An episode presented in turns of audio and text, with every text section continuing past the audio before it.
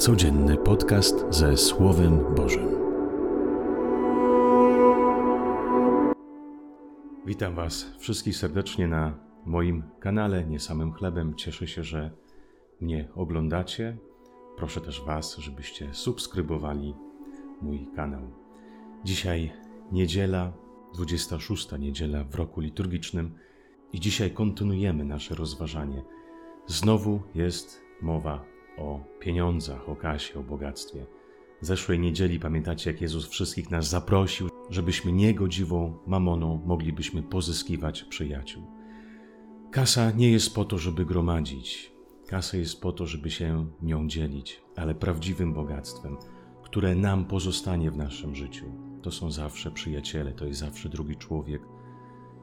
I tylko w taki sposób, jeżeli będziemy inwestować nasz czas, naszą energię w relacje z innymi, w budowaniu przyjaźni, w budowaniu rodziny, w budowaniu relacji i więzi, tylko wtedy tak naprawdę człowiek staje się bogaty. I to dobrze wiemy z naszego doświadczenia. Możemy mieć miliony euro czy złotych na koncie, ale jeżeli nie mamy ludzi wokół siebie, żeby się dzielić naszym życiem, radością, by opowiedzieć o swoich trudnościach, by wysłuchać, tak naprawdę człowiek zostaje zawsze sam, pozostaje biedny.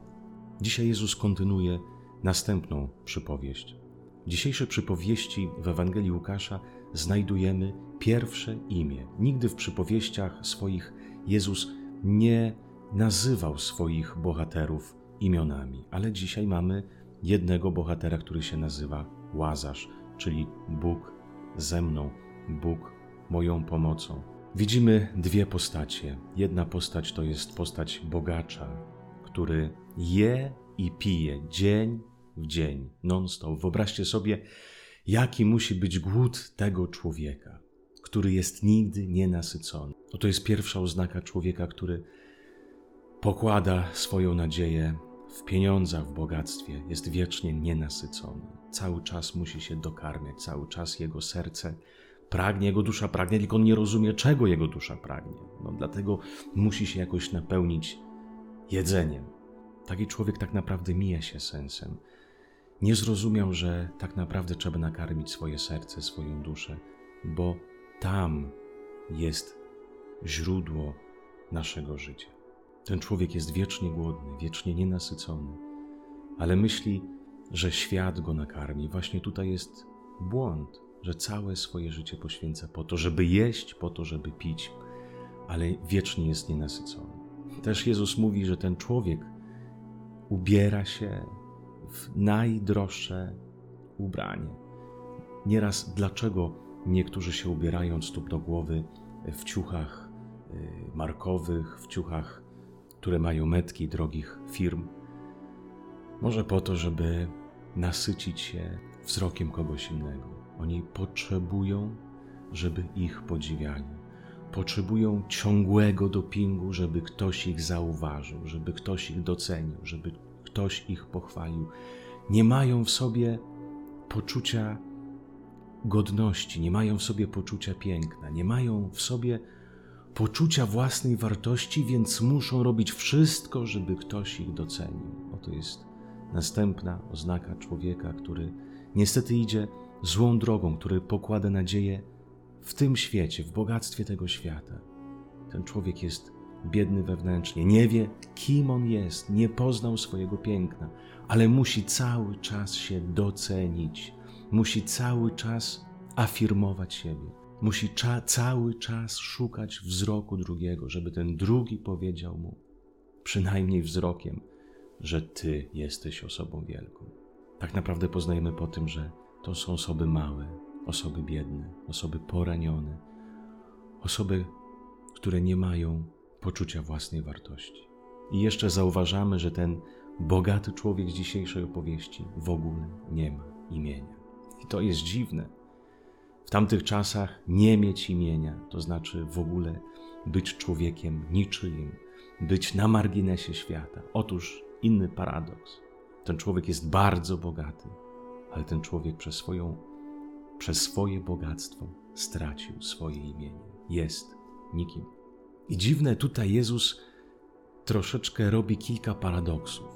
Jest człowiek bogaty według Starego Testamentu ten, kto jest bogaty, ten jest błogosławiony przez Pana Boga. Ten, kto jest biedny, jak zaraz będziemy widzieć, nasz biedny Łazarz, musiałby być przez Boga przeklęty, odrzucony, bo nie tylko był biedny, ale także był pokryty wrzodami, więc był dotknięty karą Pana Boga.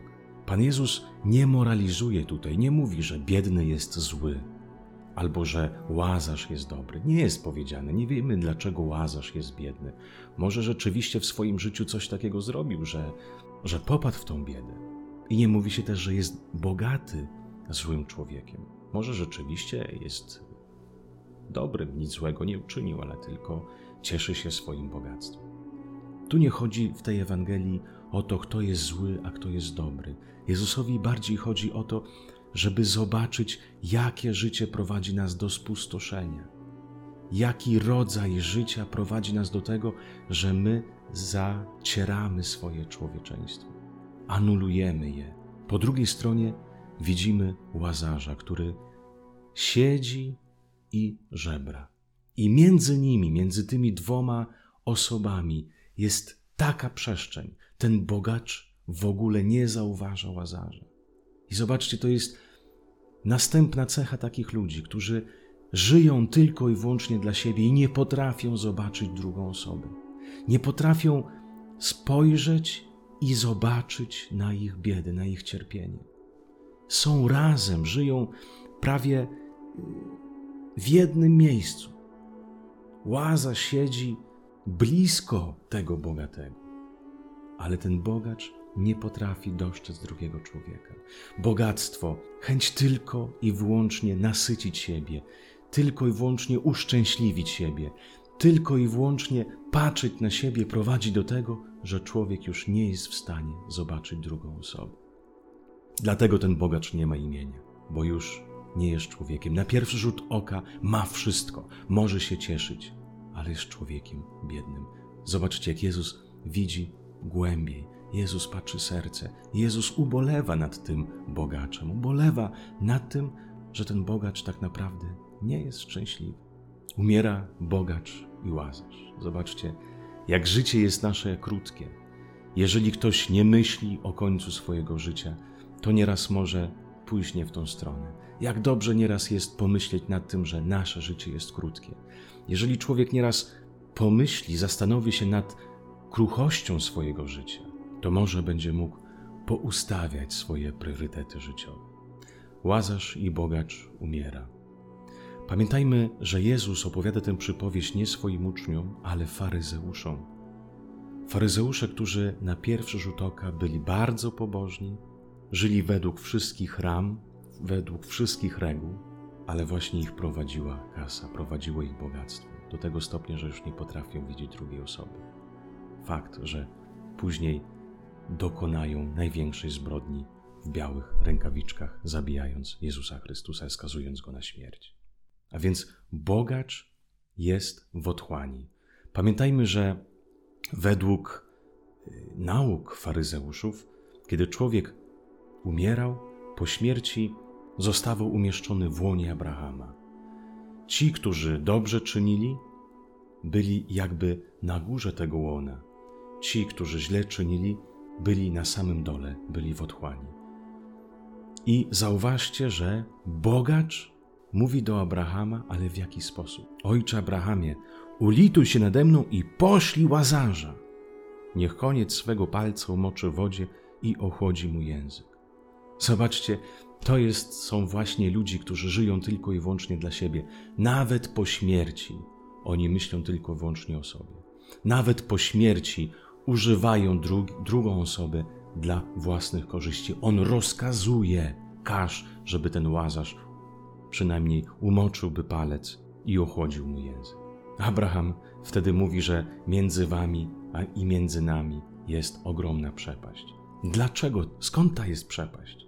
Bo tak jak było za życia, tak będzie i wieczności. Nic się nie zmieni. Jeżeli ja w swoim życiu myślałem tylko i wyłącznie o siebie, myślałem tylko i wyłącznie o swojej wygodzie, widziałem tylko siebie, a drugiego człowieka nie, to myślicie, że coś się zmieni po śmierci? Nie.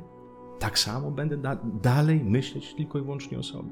Jeżeli w moim życiu zawsze stawiałem mury między drugą osobą a mną, to i w wieczności też ten mur pozostanie. Bogacz swoim życiem, swoim zachowaniem oddzielił się całkowicie od drugiej osoby. Oddzielił się całkowicie od Łazarza, który żył blisko niego, który siedział u jego stóp i żebrał, przynajmniej o kruszyny chleba. Była ogromna przepaść. I ta sama przepaść się zachowała w wieczności. I zobaczcie dalej ten egoizm tego człowieka, który mówi, to wtedy poślij przynajmniej Łazarza do moich braci, do domu mojego ojca. Zobaczcie, że bogacz nie jest w stanie pomyśleć o wszystkich. Dalej myśli tylko i wyłącznie o siebie. Otwiera się co prawda na swoją rodzinę, ale tylko i wyłącznie do swojego klanu. Nie mówi, poślij do ludzi, do całej wioski, do całego miasta. Niech ten Łazarz powie, o co w życiu chodzi. Nie, on myśli tylko i wyłącznie o najbliższej swojej rodzinie. Dalej nie jest w stanie pomyśleć. I Abraham mówi, mają Mojżesza i proroków. Mojżesz i prorocy cały czas mówili, że Bóg staje po stronie biednych. Mojżesz i prorocy nawoływali po to, żeby nie było biednych w ich kraju. Nie byłoby biednych w Izraelu. Nawoływał do dzielenia się. I mówi, nawet Mojżesza i proroków nie posłuchali. I później bogacz jeszcze raz, ostatni raz w opowieści rozkazuje Abrahamowi, żeby przynajmniej ktoś powstał z martwych, żeby Łazarz powstał z martwych i to opowiedział.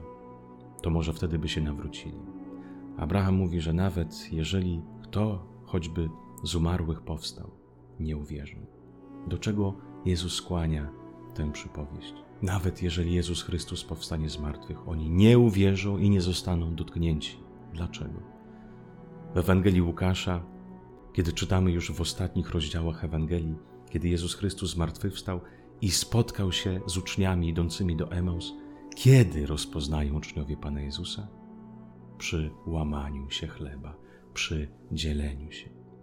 Jeżeli oni, czyli bogacze w swoim życiu, nie nauczyli się dzielić, nie nauczyli się widzieć drugą osobę, nie nauczyli się być darem, dać coś siebie dla drugiej osoby, nawet gdyby przyszedł Jezus Chrystus osobiście do nich, oni tak by Go nie rozpoznali, by się nie nawrócili. Bo Jezusa Chrystusa, Jego Ewangelię poznaje się tylko wtedy, kiedy człowiek umie się dzielić, tak jak Chrystus podzielił się sobą. Kochani bracia i siostry, niech ta dzisiejsza niedziela i dzisiejsza Ewangelia skłoni nas do tego, byśmy podjęli wzrok z nas samych, żebyśmy zaczęli skracać dystans między mną a drugim człowiekiem, a ten dystans można skrócić tylko wtedy, kiedy się zauważy człowieka żebrzącego obok Ciebie. I zauważcie, nie potrzeba wcale szukać gdzieś tam biednych, ale taki biedny może być w Twoim domu, który żebrze Twojej uwagi, Twojej miłości, Twojej atencji, Twoich słów, Twojego przytulenia, Twojej dobroci. To może być Twoja córka, Twój syn, Twoja żona, mąż. Może ktoś być z rodziny, może ktoś być z przyjaciół, to może być ktoś z pracy. Warto jest trochę nieraz tracić swojego czasu, by znaleźć tą osobę. Bo znajdując tę osobę, skracamy dystanse i my, jako ludzie, wtedy odnajdujemy na nowo swoje imię, swoją godność. Bo bogaty według Jezusa jest ten, kto umie się dzielić, umie rozdawać, kto dostrzega drugiego człowieka, a nie ten, który ma. Życzę Ci błogosławionej i dobrej niedzieli i niech Wam wszystkim Pan błogosławi. Dzięki za to, że jesteście z Panem Bogiem i spotykamy się na codziennych rozważaniach Ewangelii. Szczęść Boże!